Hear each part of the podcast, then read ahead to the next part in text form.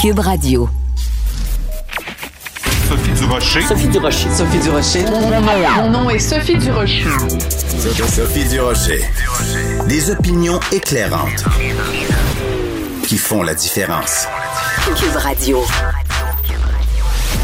Bonjour tout le monde, bon mercredi. Écoutez, vous le savez, ça fait plusieurs fois que je vous en parle. Il y a un auditeur de Cube Radio, un, un auditeur assidu qui s'amuse dans ses temps libres, je sais pas où il trouve le temps, à faire des montages musicaux, des chansons, euh, des sonneries de téléphone pour nous, pour vous aussi, les auditeurs. Et là, il a été très inspiré à la fois par les succès de nos Canadiens, mais aussi par cette campagne de vaccination, comme on fait pour encourager les gens. Alors, il a fait un mélange de tout ça, ça s'intitule Ça sent la coupe, on écoute ça, c'est El Kaboom et ses montages sonores. Actuellement, on est au Québec la nation qui a le meilleur taux de vaccination avec une première dose dans le monde. Ça sent la coupe, on peut tout espérer. Ça sent la coupe, on peut tout espérer. On ne sait jamais, ça pourrait arriver. Ton bon frère est sceptique, tu ne dois pas l'écouter. On a le meilleur gardien de la ligue. Et des super joueurs comme Confield, le tigre. Si on gagnait la coupe, on serait mieux d'être vacciné. On pourrait mieux fêter. 18 000 personnes à Las Vegas, est-ce qu'ils étaient tous doublement vaccinés? À minuit, euh, Canadien mène 2 à 1 ou perd 2 à 1, il reste 5 minutes à jouer. Comment tu veux qu'on mette le monde dehors? Yo, bro, tu veux pas ça, là? Yo, bro, tu veux pas ça, là? Si on gagnait la coupe, on serait mieux d'être vacciné. On pourrait mieux fêter. Remplir tout le centre belle, comme à Las Vegas, sans masque. Profiter des bars et de la boisson, et aller veiller chez Mario Dumont. Nous autres, on n'a pas le droit de faire de gros rassemblements, mais on va faire une exception pour les matchs de hockey. Attends une minute, c'est une religion? C'est surprenant quand même, M. Legault n'a pas caché sa, son, son envie de, de voir si on ne peut pas assouplir les règles sanitaires. À Las Vegas, ça a 18 000. Ben oui, ben oui. Nous autres, on n'a rien que 2500. Que le gouvernement fasse une campagne avec des gens qui ont entre 18 et 29 ans, qui ont pogné la COVID. Yo, bro, tu veux pas ça, là? Yo, bro, tu veux pas ça, là? on serait mieux d'être. On pourrait mieux. Je suis en train de me demander qu'est-ce qu'ils m'ont shooté dans ce vaccin-là. Moi, ça. si j'ai pas de code QR. C'était du, du calfeutrant. Benoît Dutrisac s'est fait shooter du calfeutrant. Et si on fait, si on se fait tous vacciner, on va aller faire le party chez Mario Dumont. Alors, merci encore à cet auditeur El Kaboom. Quand j'ai reçu cette chanson-là, inspirée bien sûr des Beach Boys, je me suis dit, ben voyons donc, ils sont tellement gentils, nos auditeurs.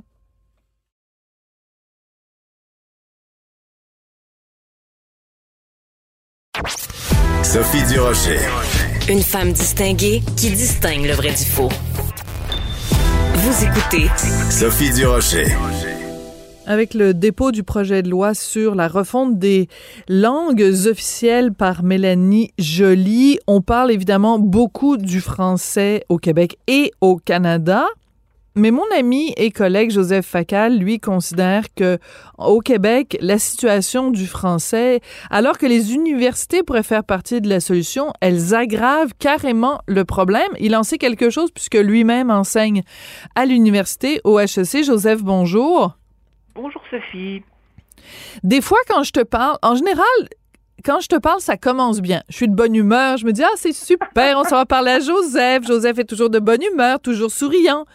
Et après quelques instants, je suis en tabarnouche parce que tu soulèves des problèmes qui me mettent en colère. Et c'est le cas aujourd'hui. Je suis très contente de te parler, mais je suis très fâchée de ce que tu racontes dans ta chronique de ce matin sur la complaisance des universités dans l'anglification, je sais pas si ça se dit, de, dans l'anglicisation du Québec. Écoute Sophie, je crois que c'est ton collègue et conjoint euh, Richard Martineau qui disait l'autre jour euh, quand un avion atterrit, euh, c'est pas une nouvelle. Mm. Quand un avion s'écrase, ça c'est une nouvelle. Euh, voilà, voilà pourquoi, qu'est-ce que tu veux, le métier de chroniqueur, c'est plus souvent qu'autrement mettre le doigt sur le bobo plutôt que sur le beau gros soleil. Alors je m'excuse évidemment de parfois troubler tes matinées. Mais par ailleurs, je, je, je, je, si, si, ça peut te consoler, euh, je, t'assure que euh, je, me suis fait plein de nouveaux amis dans le monde universitaire. Je mets amis entre guillemets avec ce que j'ai écrit, mais tu sais, euh, je le portais en moi depuis tellement longtemps euh, qu'à un moment donné, je me suis dit, écoute là, vu que je vois ça de l'intérieur, il faut que moi aussi je témoigne. Et à cet égard-là, Sophie, il y a quand même des nuances à faire. Que des étudiants universitaires au Québec aient à lire des textes en anglais, en soi, il n'est pas là le scandale si euh, le professeur fait un certain effort pour fournir également des textes en français. Il va de soi, il va de soi que la recherche de pointe est dominée par les travaux anglo-saxons. Beaucoup de ces textes n'existent pas traduits dans d'autres langues. Alors, loin de moi, loin de moi l'idée de m'insurger contre le fait que des étudiants lisent des textes en anglais, surtout, surtout au niveau de la maîtrise et du doctorat de la recherche de pointe.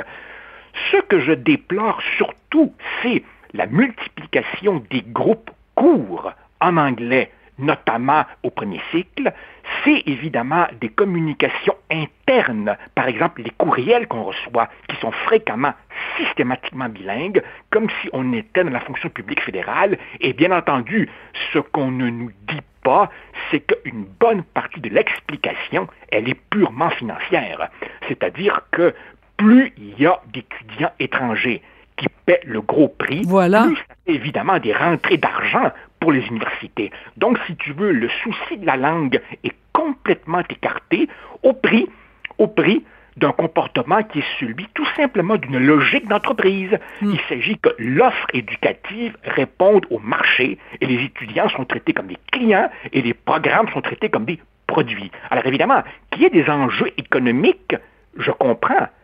Que ceci soit l'unique critère de nos choix institutionnels, là, évidemment, ça me pose un problème, surtout au moment où toute la société renoue avec le débat linguistique, eh bien, dans le monde universitaire, ça ne nous concerne absolument pas. Et ma conclusion, Sophie, est que dans le préjugé populaire sur l'université Tour d'Ivoire splendidement isolée, il y a un gros fond des vérités. Ouais, alors je vais te raconter euh, une anecdote. Donc, au premier cycle, je suis allée à l'université à McGill. J'ai fait un bac en études nord-américaines. Et bon, moi, je suis parfaitement bilingue. Hein. J'ai vécu euh, quelques années à Ottawa quand j'étais jeune. De toute façon, peu importe, je suis euh, même parfaitement bilingue. Donc, j'arrive à McGill et on nous dit à McGill officiellement que tu peux soumettre tes travaux autant en français qu'en anglais, parce qu'on est dans un pays euh, où il y a deux langues officielles et tout ça. Alors, à un moment donné, dans un cours, je me souviens plus, un cours d'anthropologie ou de je sais plus trop quoi, j'ai décidé de tester le système de McGill et au lieu de remettre mes travaux en anglais, j'ai euh, soumis mes travaux en français. Le professeur arrive, me remet ma copie, j'ai une excellente note et euh, il y a euh, une question qui est soulevée dans mon dans mon travail. Donc je vais voir le prof à la fin du cours en lui disant écoutez, je comprends pas très bien euh, pourquoi sur, cette partie-là de mon travail vous m'avez fait tel commentaire et là le prof de me répondre mais je parle pas un mot de français, j'ai donné votre travail à, à corriger à ma femme. Alors écoute, mais tu sais, à la limite, non, mais on, rit, c'est anecdotique, mais c'est pour dire que, je veux dire, c'est ah, c'est de façade, là. On nous fait croire. Moi, tout le temps, les trois ans que j'ai passé à McGill, quand je me présentais au registrariat, quand je me présentais à la cafétéria, quand je me présentais partout, partout, partout, j'exigeais, écoute, c'est il y a 30 ans, puis déjà j'étais une emmerdeuse. Alors je me présentais partout en exigeant de me faire servir en français. Et 90% du temps, j'arrivais pas à obtenir les services en français. Donc, j'allais me plaindre en disant comment ça se fait que je suis à Montréal, puis on me, fait, me répondait tout le temps, ouais, mais tu pourquoi tu vas à McGill d'abord? Ça tente de parler en français. Pourquoi je vais à McGill? Parce que il y a des cours qui sont offerts là, qui sont pas offerts ailleurs, parce que c'est à deux coins de rue de là où j'habite, parce que, parce que, parce que, mais j'ai quand même le droit d'avoir des services en français. C'était la croix et la bannière. Bien sûr, Sophie. Alors, prolongeons, un peu ton raisonnement.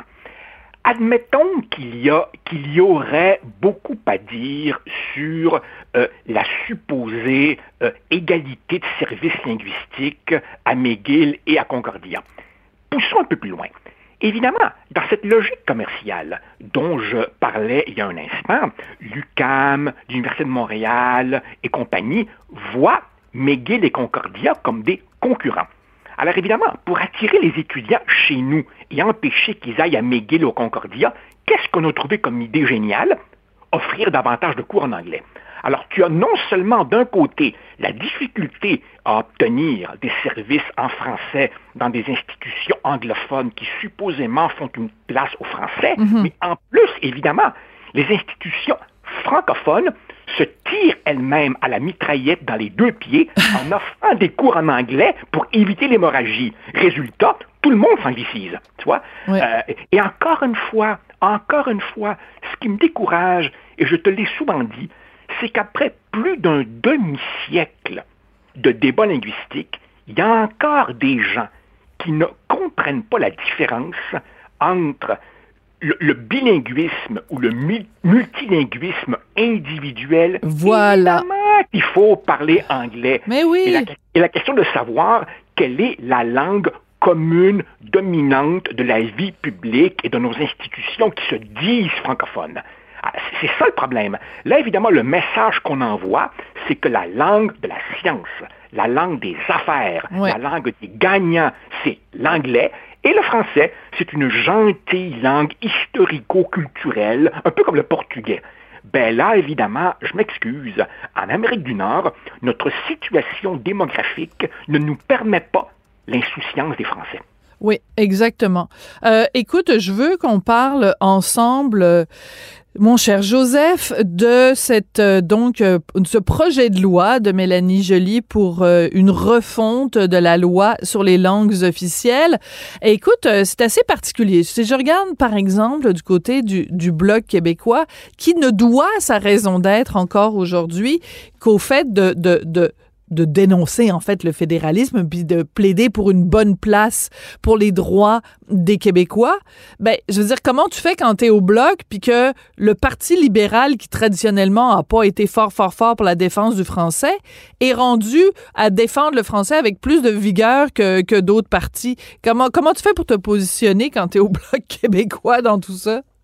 Ben, je crois, Sophie, que la question que tu poses donne la réponse relativement à ce que sont véritablement les visées du gouvernement Trudeau. Franchement, prenons le projet de loi de Mme Joly.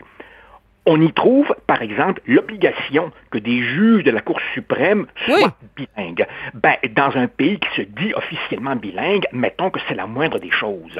Regardons non pas le contenu, faisons une lecture politique. C'est pas compliqué. Ça sent les élections. Ben oui. Justin Trudeau a besoin des voix du Québec.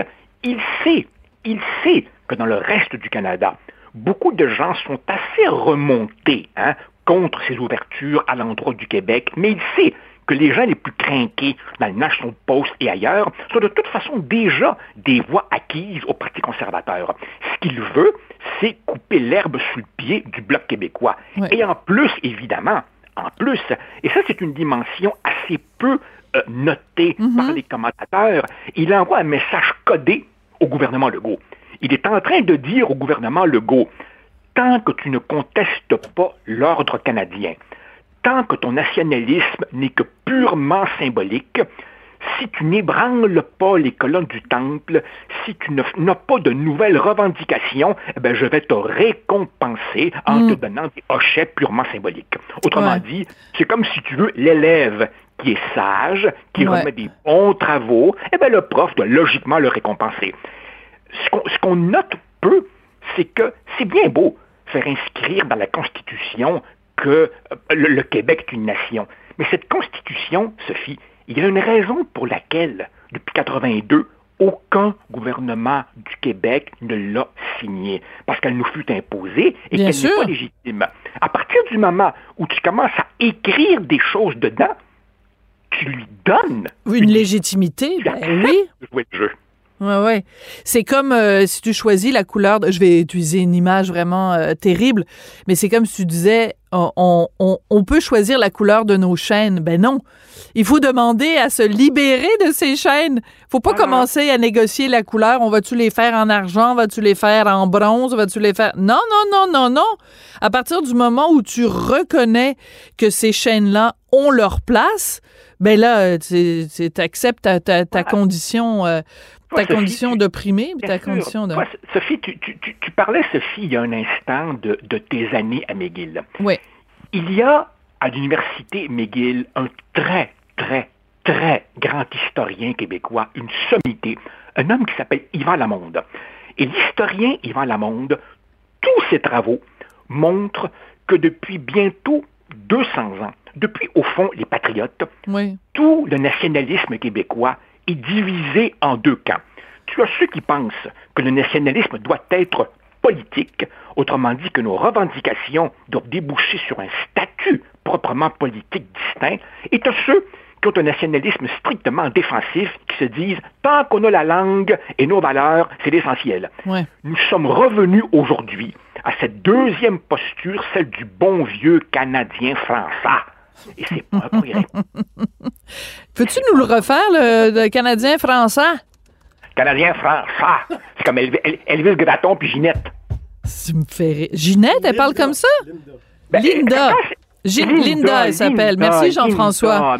merci Jean-François. Linda, puis il est parti de baseball préenregistré. Oui, tout à fait. Sur le bord de la plage à, je sais pas, Wildwood ou euh, quelque chose comme ça, Old Orchard.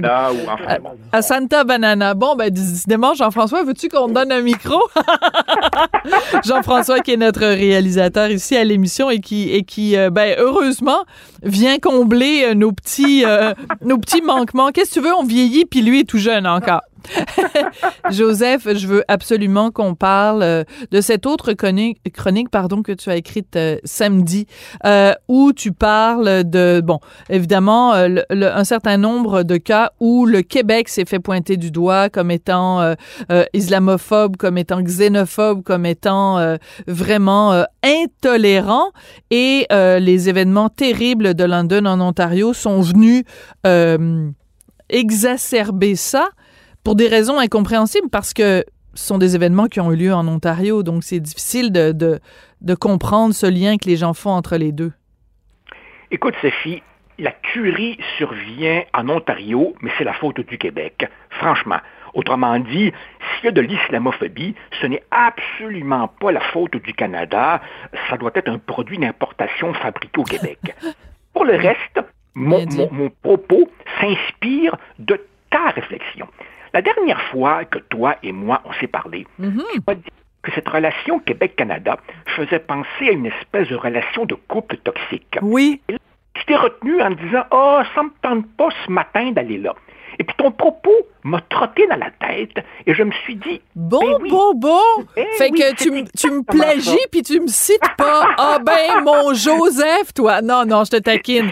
Mais je suis contente de voir que oui en ben effet parce que sur le coup tu vois on se parle tous les deux évidemment. Des fois j'ai une réflexion qui peut être euh, spontanée puis je me dis bon ben est-ce que vraiment dans le contexte actuel on peut se permettre cette comparaison là mais je pense qu'elle est en effet valide quand tu es en situation euh, face à quelqu'un euh, euh, que cette relation-là est toxique. Puis ça peut être une relation de couple, mais ça peut être une relation par enfant, ça peut être une relation avec un ami, et que tu manges des coups mais tu continues à y aller, à un moment donné, il faut se poser des questions. Et je pense en effet que la relation qu'on a avec le Canada est une relation comme ça. Jusqu'où va-t-on accepter de se faire gifler? Voilà. La, la, la personne piégée dans ce type de relation, endure parce qu'elle manque de confiance, parce qu'elle manque de fierté, parce que son estime d'elle-même a été brisée par l'autre. Ben, c'est pas compliqué.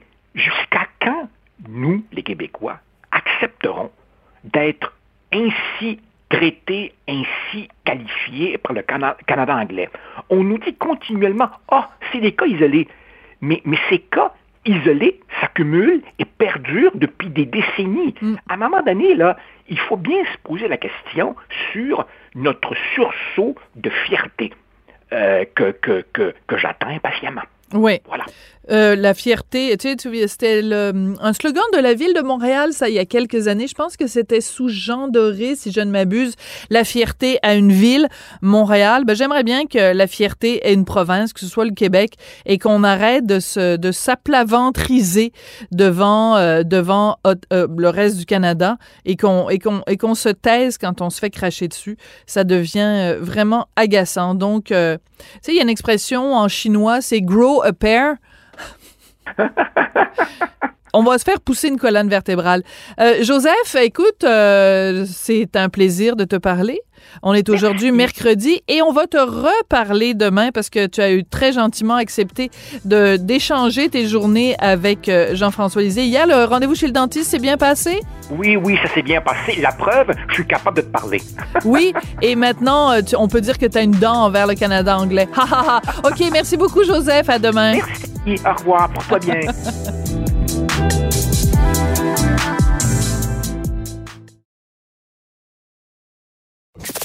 Avertissement. Cette émission peut provoquer des débats et des prises de position pas comme les autres.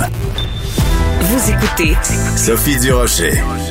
Il y a tout un collectif de médecins qui a écrit une lettre ouverte aux médias avec un titre qui m'a tout de suite interpellé. Transformons notre système de la maladie en réel système de santé.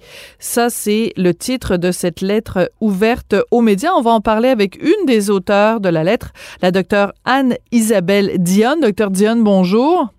Bonjour. On est en pleine sortie de pandémie. Euh, Tous les signaux sont au feu vert. Vous avez choisi tout un moment, tout un timing, je dirais, pour écrire cette lettre-là. Euh, pourquoi l'écrire maintenant, cette, euh, lettre, où vous voulez qu'on transforme le système de santé? Alors, euh, ben, en fait, euh, le timing est bon, je pense, avec le ministre Dubé qui, euh, euh, qui aimerait faire des changements positifs dans le système de la santé. Alors, on, on espère prendre le momentum dans les circonstances, mais aussi, comme vous l'avez bien dit, là, euh, euh, à la suite de cette pandémie-là, qui n'est pas encore tout à fait terminée, on constate quand même que 97% des décès au Québec, euh, on- on les voit chez des gens qui avaient plus d'une comorbidité. Puis par comorbidité, je veux dire, par exemple, de l'hypertension, du diabète, du surpoids, de l'obésité ou tout autre type de maladie chronique. Donc, on se rend compte que les gens qui ont le plus souffert de la pandémie, euh, soit en termes de décès ou de consommation de soins de santé, d'hospitalisation dans les milieux hospitaliers, euh, étaient des gens qui avaient des, des problèmes de santé à la base. Ce qu'on n'a Mhm. pas euh, autant observé chez des gens qui étaient en excellente santé au préalable. Alors, clairement, on pense que la santé de la population pourrait être améliorée sur cette base-là, puis c'est ça qu'on aurait possiblement pu voir euh, une amélioration des outcomes avec la pandémie euh, si euh, la, la santé de la population était déjà un, un peu mieux au départ. Oui, en fait, c'est mathématique ce que vous dites. C'est-à-dire que si, en effet, les gens euh, sont pas morts seulement de la COVID, mais de d'autres problèmes de santé conjugués à la COVID, si 100% de la population euh, avait été en santé pré-COVID, ben notre taux de mortalité aurait été moindre. Ça, ça me paraît une évidence. Par contre, euh, attardons-nous aux solutions que vous proposez. Quand vous dites on a un système de maladie au lieu d'avoir un système de santé, l'image est belle, on comprend la symbolique, c'est un bon jeu de mots, mais qu'est-ce que vous voulez dire exactement, docteur Dionne? En fait, vous savez, les médecins sont, excellents dans euh, la thérapie aiguë d'une pathologie, dans le diagnostic, dans l'amorce d'un traitement pharmacologique pour une condition particulière.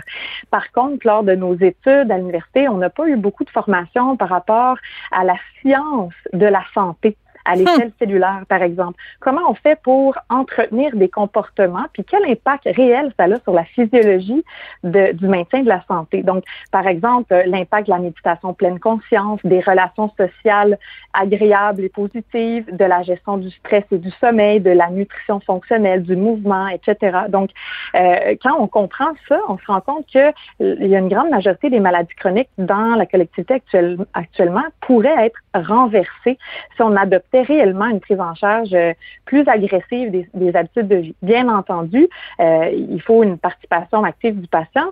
Cependant, les soins qu'on peut prodiguer pourraient être un peu plus personnalisés, puis de nature plus collaborative avec d'autres professionnels de la santé et même d'autres praticiens en médecine alternative qui ont souvent un très bon niveau de compétence dans euh, cette science-là qui est le fait de maintenir quelqu'un en santé. Alors, j'entends deux, mhm, j'entends deux choses dans ce que vous me dites. D'abord, un, un, un, accent qui est mis sur la prévention. Donc, qu'est-ce qu'on peut faire avant que les gens tombent malades pour s'assurer justement qu'ils ne tombent pas malades? Et ce que j'entends aussi dans ce que vous me dites, vous m'avez, vous avez utilisé le mot qu'on a, que les médecins n'utilisent jamais, c'est-à-dire médecine alternative. Donc, je mhm. comprends que vous êtes nombreux, nombreuses à avoir signé cette lettre ouverte aux médias. Mais on s'entend, docteur Dionne, des médecins, des omnipraticiens qui vont sur la place publique pour dire on devrait travailler main dans la main avec d'autres formes de médecine et en particulier la médecine alternative. On n'entend pas ça tous les jours. Effectivement. Je pense par contre qu'en 2021, 2021, là où on voit qu'il y a plus du trois quarts de la population qui va chercher des réponses dans le domaine de la médecine alternative, ben, il faut en comprendre le message. Est-ce hmm. que ça se pourrait que notre système de santé actuellement, on passe à côté d'un besoin grandissant chez notre population? Est-ce que ça se pourrait que nos médicaments ne soient pas la solution à tous les maux? Ben, moi, j'en suis persuadée. Je le vois tous les jours dans mon bureau. Euh, je pense qu'il y a de nombreux patients qui aimeraient bien que leurs médecins soient un peu plus ouverts sur les stratégies alternatives, non pharmacologiques euh, qui pourraient leur être présentés en premier lieu pour traiter euh, un problème de santé, puis ça les engagerait davantage dans leur processus de changement des habitudes de vie, plutôt que de repartir avec, euh, dans le fond, une prescription puis des consignes un peu standardisées de façon paternaliste, comme on a l'habitude de les faire là, dans, dans, le suivi des, des, patients de façon générale. Donc, on vous voulait pas qu'on sorte du bureau du médecin en chantant la chanson de mes aïeux, là, une pilule, une petite granule, il y a d'autres, il y a d'autres possibilités. Mais donnez-moi un exemple concret. Donnez-moi un exemple concret où, dans votre pratique, euh, vous avez des patients qui vous disent, regardez, est-ce qu'on peut voir d'autres façons de me soigner à part me donner euh, une pilule, une petite granule? Tout à fait. En, fait, j'en ai des dizaines, mais je vais prendre un qui est très fréquent. Quelqu'un, par exemple, qui souffre de résistance à l'insuline, de prédiabète ou de diabète, par exemple, qu'on diagnostique euh, à son premier stade. Alors, euh, bon, les lignes directrices nous recommanderaient, euh, lorsqu'on on, on, fait le diagnostic d'un diabète, de, d'entreprendre des changements des habitudes de vie. Puis ensuite, au bout de quelques mois, si ça fonctionne pas, d'amorcer une pilule tout de suite pour s'assurer qu'il n'y ait pas de complications qui soient issues de ça. Je vous dirais qu'en pratique, c'est rarement fait en réalité. Là, souvent, on a tendance à prescrire assez rapidement de la médication dans hmm. le but de s'assurer que la condition elle est bien euh, contrôlée. Puis, parallèlement, on donne de façon très standardisée, encore une fois, des conseils de vie qui sont pas toujours appliqués par les patients. Maintenant, si on, on abordait cette situation-là en expliquant puis en éduquant véritablement euh, le diabète ou le prédiabète ou la résistance à l'insuline, sont issus de quel comportement? Quelle a été la physiologie qui a mené à ça? Puis ça date pas d'hier, ça date de 10, 20, d'habitudes alimentaires ou d'habitudes de vie euh, qui euh, mettent l'organisme dans un état d'instabilité euh, où se développe une pathologie au fil du temps. Alors, par exemple, une approche alimentaire plutôt faible en glucides, une réduction de la charge de stress pour diminuer les hormones du stress, une hmm. augmentation de la qualité de sommeil pour favoriser la réponse hormonale le jour, euh, augmenter l'état nutritionnel aussi des gens parce que euh, avec l'alimentation euh, nord-américaine, là, près de 60% des calories sont transformées ou ultra transformées. Ça veut dire qu'on on mange des calories, mais on mange pas de nutriments, de vitamines et de minéraux qui viennent. Très bien dit. Donc, imaginez l'état nutritionnel de, de, de, nos gens qui s'atténue d'année en année. Euh, alors oui, il y a, une matière à aller s'intéresser par rapport à ça, puis à soutenir cet état nutritionnel-là, puis de, s'engager dans un processus nutritionnel qui pourrait aider à renverser l'état métabolique. Puis pour ça, évidemment, euh, les nutritionnistes qui sont ouverts à cette approche-là seraient très utiles. Il y a des naturopathes aussi qui sont hum. excellentes dans le fait de dépister des, déficiences nutritionnelles puis de, de nous aider à les soutenir. Alors, le fait de travailler en collaboration avec des, des individus comme ça serait superbe pour permettre aux patients d'avoir accès à des méthodes différentes que la médication ou des conseils génériques euh, qu'on applique à tout le monde là, euh, en regard des habitudes de vie. Donc, on devrait euh, être beaucoup plus euh, spécifique, c'est-à-dire qu'on ne peut pas appliquer à Minou ce qu'on applique à Pitou. Chaque patient est différent. Je vous entends, j'entends tout ce que vous dites, docteur mhm. Dionne, mais j'ai de la difficulté à concilier ça avec justement le système de santé actuel parce que tout ce que vous me décrivez, ça prend du temps. Si euh, vous, docteur Dionne, vous avez un patient qui a un diagnostic de diabète ou de prédiabète, ben c'est ça vous prend cinq minutes pour lui euh, prescrire une pilule. Par contre, parler avec ce patient-là de euh, comment vous vous alimentez, est-ce que vous avez beaucoup de stress, est-ce que vous dormez bien, toutes ces questions-là, là, ça prend du temps. Est-ce que dans le système de Mm-hmm. santé actuel, les, les, les omnipraticiens peuvent se permettre de prendre ce temps-là? En fait, il y a beaucoup de problèmes dans la santé actuelle, de là l'appellation du système Oui. de la maladie. Et euh, je sais que je me ferai peut-être critiquer pour ça. Euh, par contre, je dois vous dire que le modèle actuel n'est pas favorable à la prévention, c'est-à-dire par exemple le mode de rémunération des médecins à l'acte favorise quand même le fait de voir rapidement des patients euh, de façon avec un débit accéléré. Euh, déjà un ensemble de collègues qui font un travail extraordinaire, mais on a quand même un nombre de patients à voir qui est euh, à- à- attitré à notre nom, là, donc il- on peut pas passer nécessairement une demi-heure, 45 minutes avec chaque patient pour personnaliser l'approche, alors que ce sera, ce serait euh, clairement nécessaire dans plusieurs cas. Donc, le mode de rémunération n'est pas optimal. Le fait aussi que le, le Collège des médecins est aboli depuis quelques années, l'examen annuel périodique là, euh, qui permettait aux médecins dans le temps de parler un petit peu d'habitude de vie puis de s'assurer que tout allait bien dans, dans, dans la vie. C'est sûr qu'on a, euh, grâce à ça, amélioré l'accès en, en favorisant l'approche qu'on appelle d'accès adapté. Donc, les gens consultent plus facilement leur médecin pour des problématiques aiguës. Cependant, on a un petit peu moins de temps euh, pour, pour discuter des habitudes de vie dans ce, dans ce contexte-là. Alors, il y, a, il y a plusieurs problématiques qui Oui. rendent la prévention très difficile. Euh, par contre, je propose un modèle différent, puis j'aimerais beaucoup travailler en collaboration avec le ministre Dubé pour ce faire. puis C'est un peu ce qu'on a créé au Centre Axis. Euh, donc, on, on aimerait beaucoup rendre les soins de première ligne totalement accessibles à la population, soit un accès à une nutritionniste, une psychologue, un kinésiologue. Là, tu sais, déjà, juste avec ces trois professionnels-là, euh, on aurait pu bien, bien de problèmes de santé qui aboutiraient chez le médecin euh, Oui. après ça.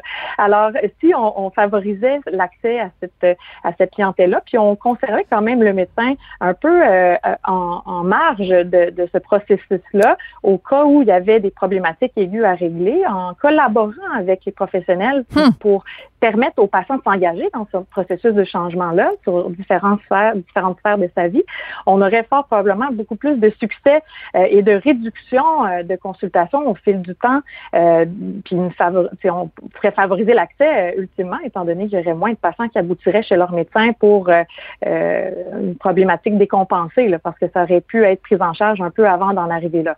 Vous avez pas peur, par contre, docteur Dionne, vous et les autres euh, signataires de, de cette lettre-là, que justement, si vous remettez en question le système de rémunération actuel qui est basé sur l'acte et la- le nombre d'actes posés, que vous allez vous retrouver à faire moins d'argent à la fin de l'année? Ben, je pense que le problème n'est pas là. Euh, je pense que le problème est dans la qualité des soins qu'on offre euh, à la population. Puis il y a des modèles qui ont été pensés, par exemple la rémunération en capitation. euh, c'est quoi de- ça? qui est un forfait d'argent par patient qui permet de concentrer les efforts du médecin sur le soutien de la santé plus que d'être payé à l'acte pour des problématiques pour lesquelles il consulte. Donc, moins il voit souvent, mieux c'est d'une certaine façon. Là. Hum. Euh, alors, il faut s'organiser que quand il voit, ben, les, les, les, les conseils donnés sont appropriés, qu'il y a un bon counseling, qu'il y a un bon accompagnement, qu'il y a un bon réseau de professionnels aussi avec qui il travaille de façon adjacente pour prendre en charge des problématiques qui pourraient être issues des habitudes de vie. Euh, donc, évidemment, euh, il y, a, il y a des des côtés négatifs dans toute solution. Par contre, ce, ce- cette, euh, ce modèle-là pourrait nous aider peut-être comme société à, à capitaliser un peu plus sur l'état de santé de la population, plus que sur la maladie et le diagnostic et le traitement pharmacologique à proprement parler.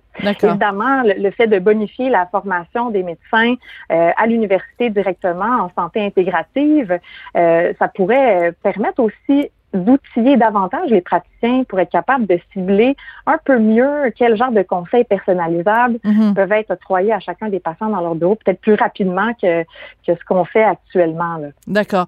Euh, dans votre lettre, un des éléments que vous abordez, c'est la pandémie. On aurait pu faire mieux. Rapidement, qu'est-ce qu'on aurait pu faire de mieux? Euh, c'est sûr que c'est facile de regarder dans le rétroviseur hein, puis de mettre des si au début de chacune de nos phrases. Fait. Mais, euh, Je- ouais. mais allez-y quand même.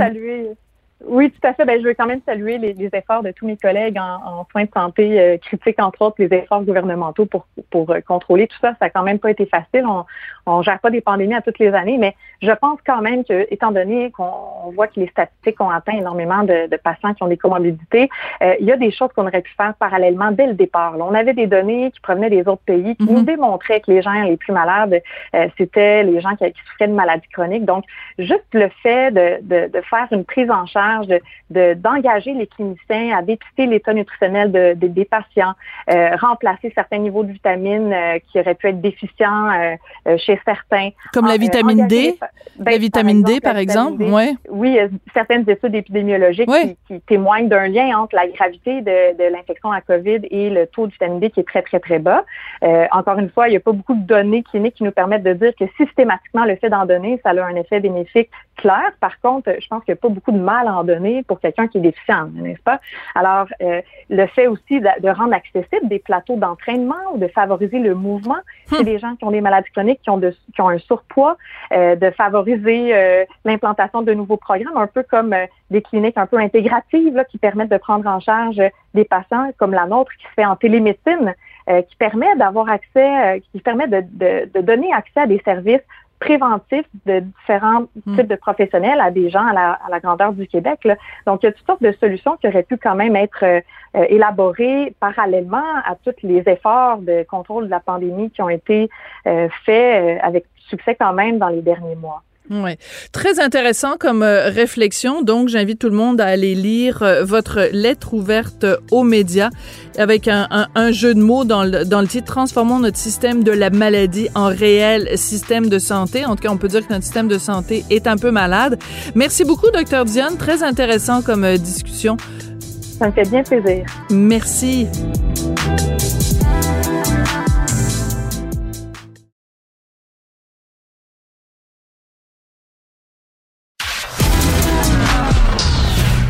La culture aux affaires publiques. Vous écoutez Sophie Durocher, Cube Radio. Encore une fois, une femme morte aux mains de son conjoint ou de son ex-conjoint. Décidément, euh, l'année 2021 est partie pour euh, être une année record. Euh, quand ces événements-là euh, se passent, on se demande toujours qu'est-ce qu'on aurait pu faire pour faire de la prévention.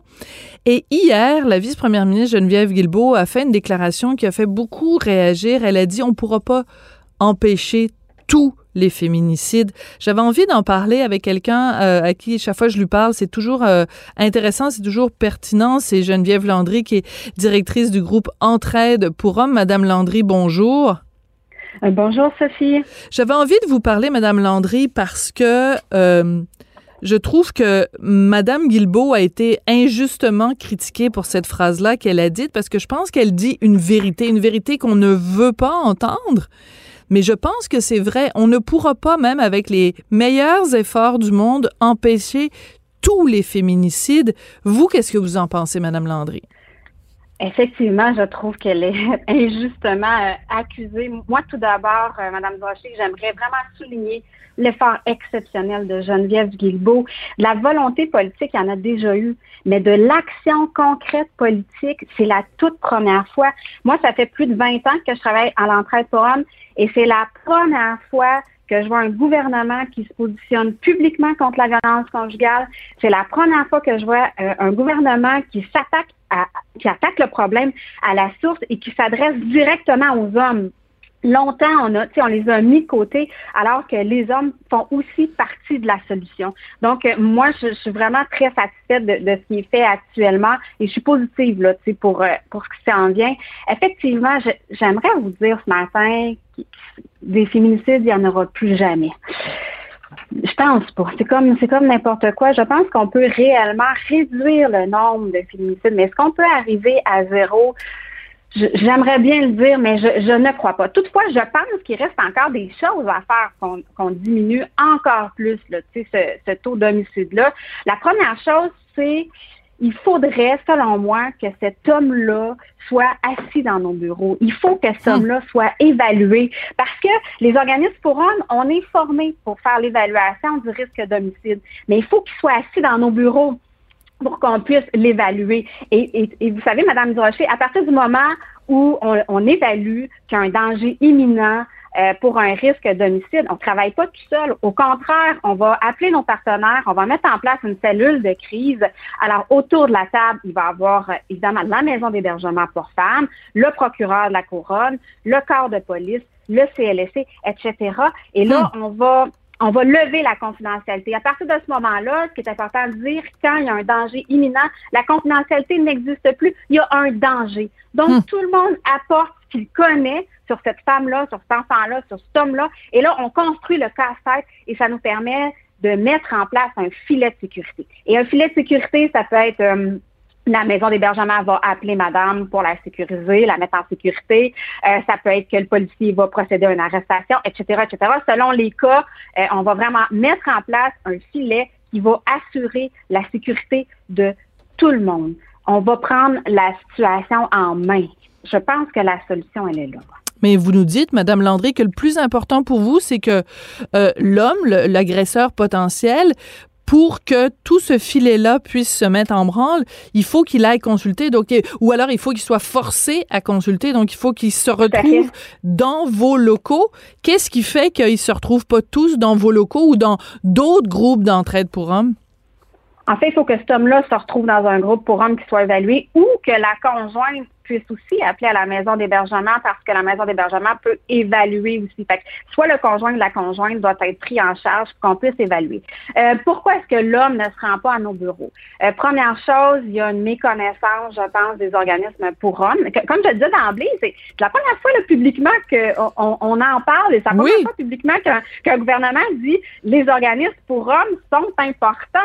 L'année passée, je ne sais pas si vous vous souvenez, Mme Durocher, mais on était un peu bâchés sur la place, place publique. On a remis en, en question euh, notre professionnalisme, al- alors que là, publiquement, on dit non, non, les organismes pour hommes sont importants. Donc, il, y a une- il faut, faut que les organismes pour hommes soient mieux connus euh, pour que fait. l'homme puisse, savoir qu'il y a une place où il peut être accueilli, parce que malgré le, le geste effrayant, il faut l'accueillir. Si je veux qu'il me dise ses secrets, il faut que j'installe un, un, un climat de confiance.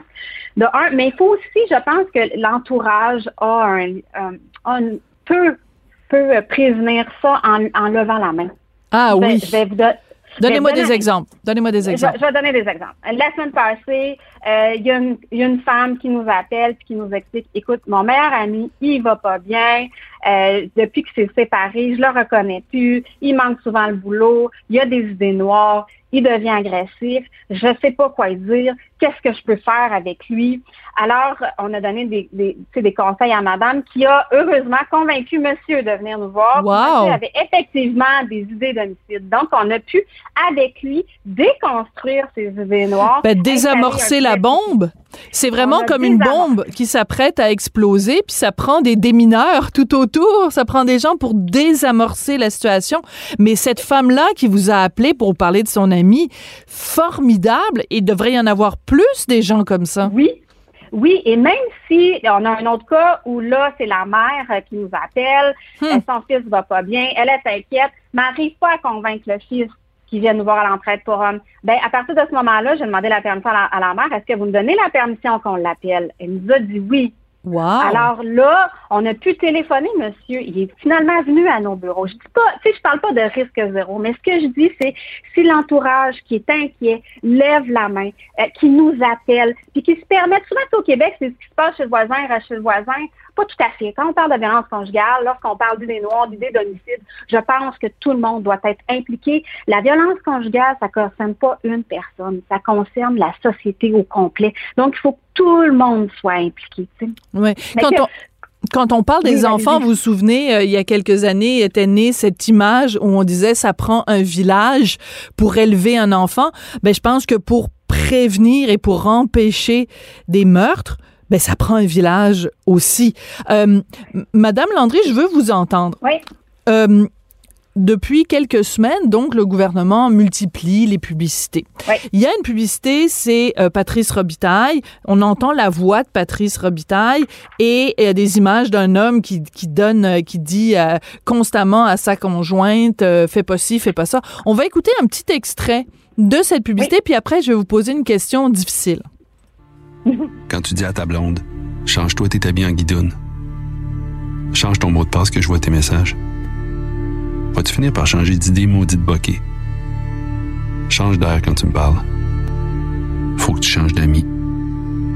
Je te conseille de changer de ton. Ben, c'est pas à elle de changer. C'est à toi. Madame Landry, est-ce que c'est le bon ton pour parler aux hommes? c'est beaucoup mieux que ce que c'était auparavant. Enfin, on s'adresse à cet homme-là.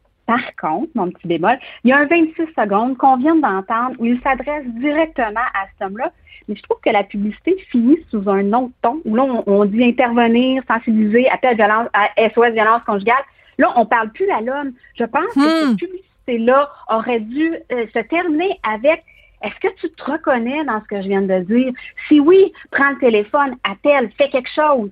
Ça, j'aurais aimé entendre cette finale-là, euh, Madame Durocher, parce que SOS, violence conjugale, oui, c'est sont, sont bons avec les hommes, ils vont nous les référer. Par contre, dans, dans, dans l'image publique, dans la pensée euh, sociale, c'est, c'est ça s'adresse aux femmes. Donc là, on décroche. Je pense que l'homme peut décrocher à la fin. Donc oui, c'est beaucoup mieux, mais j'aurais mis une finale qui dit Hey, apprends le téléphone puis appelle-nous. Et c'est sûr, bon, c'est une publicité de 30 secondes.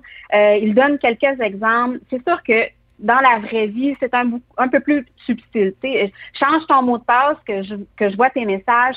C'est plutôt, c'est pas comme ça que ça va se passer. Ça va se passer où l'homme va observer sa conjointe, va passer en arrière subtilement pendant qu'elle fait son mot de passe pour qu'il puisse la découvrir en, secret. Puis après ça, uh-huh. il va prendre son cellulaire, il va y aller. Change d'amis. Il ne dira pas change d'amis. Il va dire, hey, cette amie-là est pas fine, t'as-tu qu'est-ce qu'elle t'a dit? Il va dénigrer la relation amicale pour qu'à un moment donné, elle-même se retire de cette amitié-là. Mais c'est sûr que c'est une publicité de 30 secondes. Sur le terrain, c'est un petit peu plus subtil que ça, que la, de la façon dont la violence conjugale euh, s'installe. Est-ce que vous auriez aimé être consulté avant que le gouvernement fasse des publicités qui s'adressent aux hommes? Il me semble que si moi, je travaille pour un organisme qui fait des publicités pour le gouvernement, puis qu'on me dit, Hey, Sophie, on aimerait ça que tu fasses une pub pour, euh, convaincre les gars d'aller chercher de l'aide ou pour sensibiliser les gars, la première chose que je fais, j'appelle Geneviève Landry, j'appelle les gens qui travaillent dans le milieu. C'est quoi la bonne façon de parler aux gars? Quand les gars, ils sont contrôlants, ça se manifeste de quelle façon? Comment je peux les toucher? Comment je peux les convaincre? Effectivement, ça aurait été intéressant, mais je ne suis pas du tout fâchée parce qu'on nous consulte.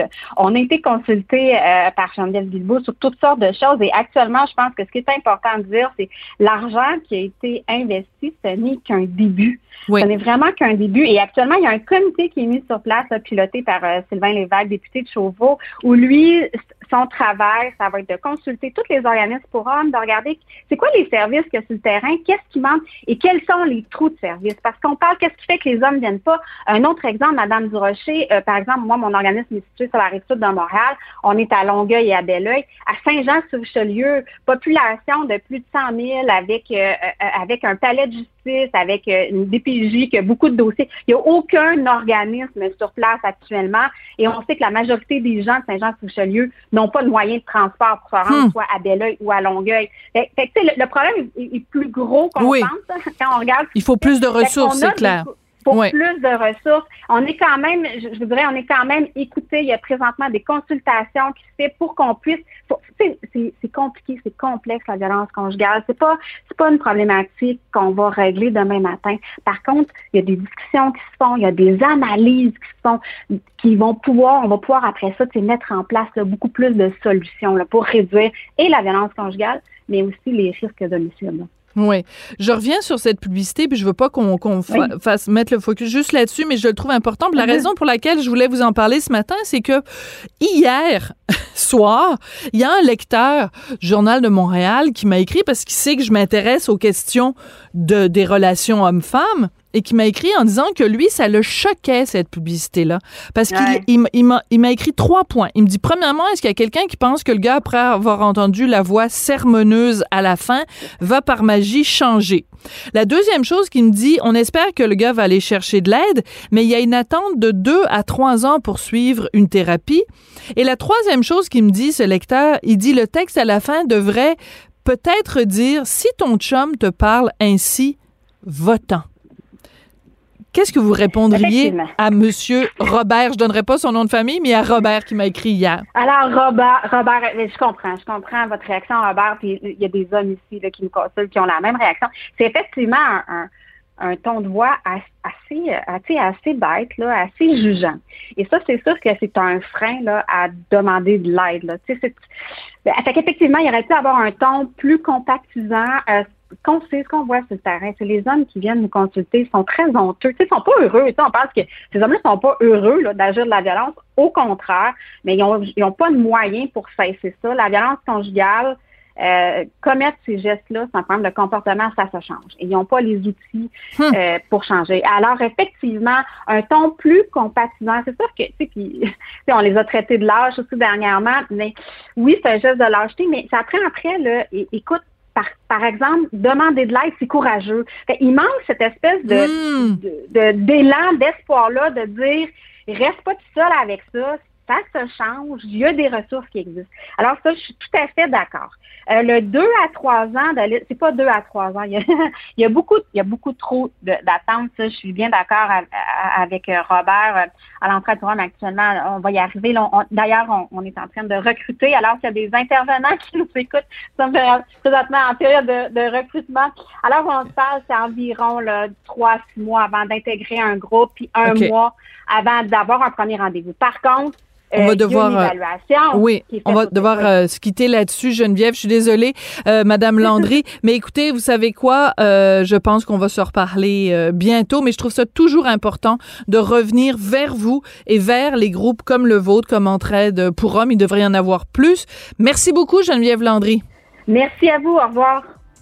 Réflexion euh, très, très, très intéressante. Merci beaucoup d'avoir participé justement à cette réflexion-là en écoutant euh, Cube Radio. Je voudrais remercier Jean-François Roy à la mise en onde, à la réalisation et aussi Jérémy Savard et euh, Florence Lamoureux, bien sûr, à la recherche. Merci beaucoup et à demain. Cube Radio.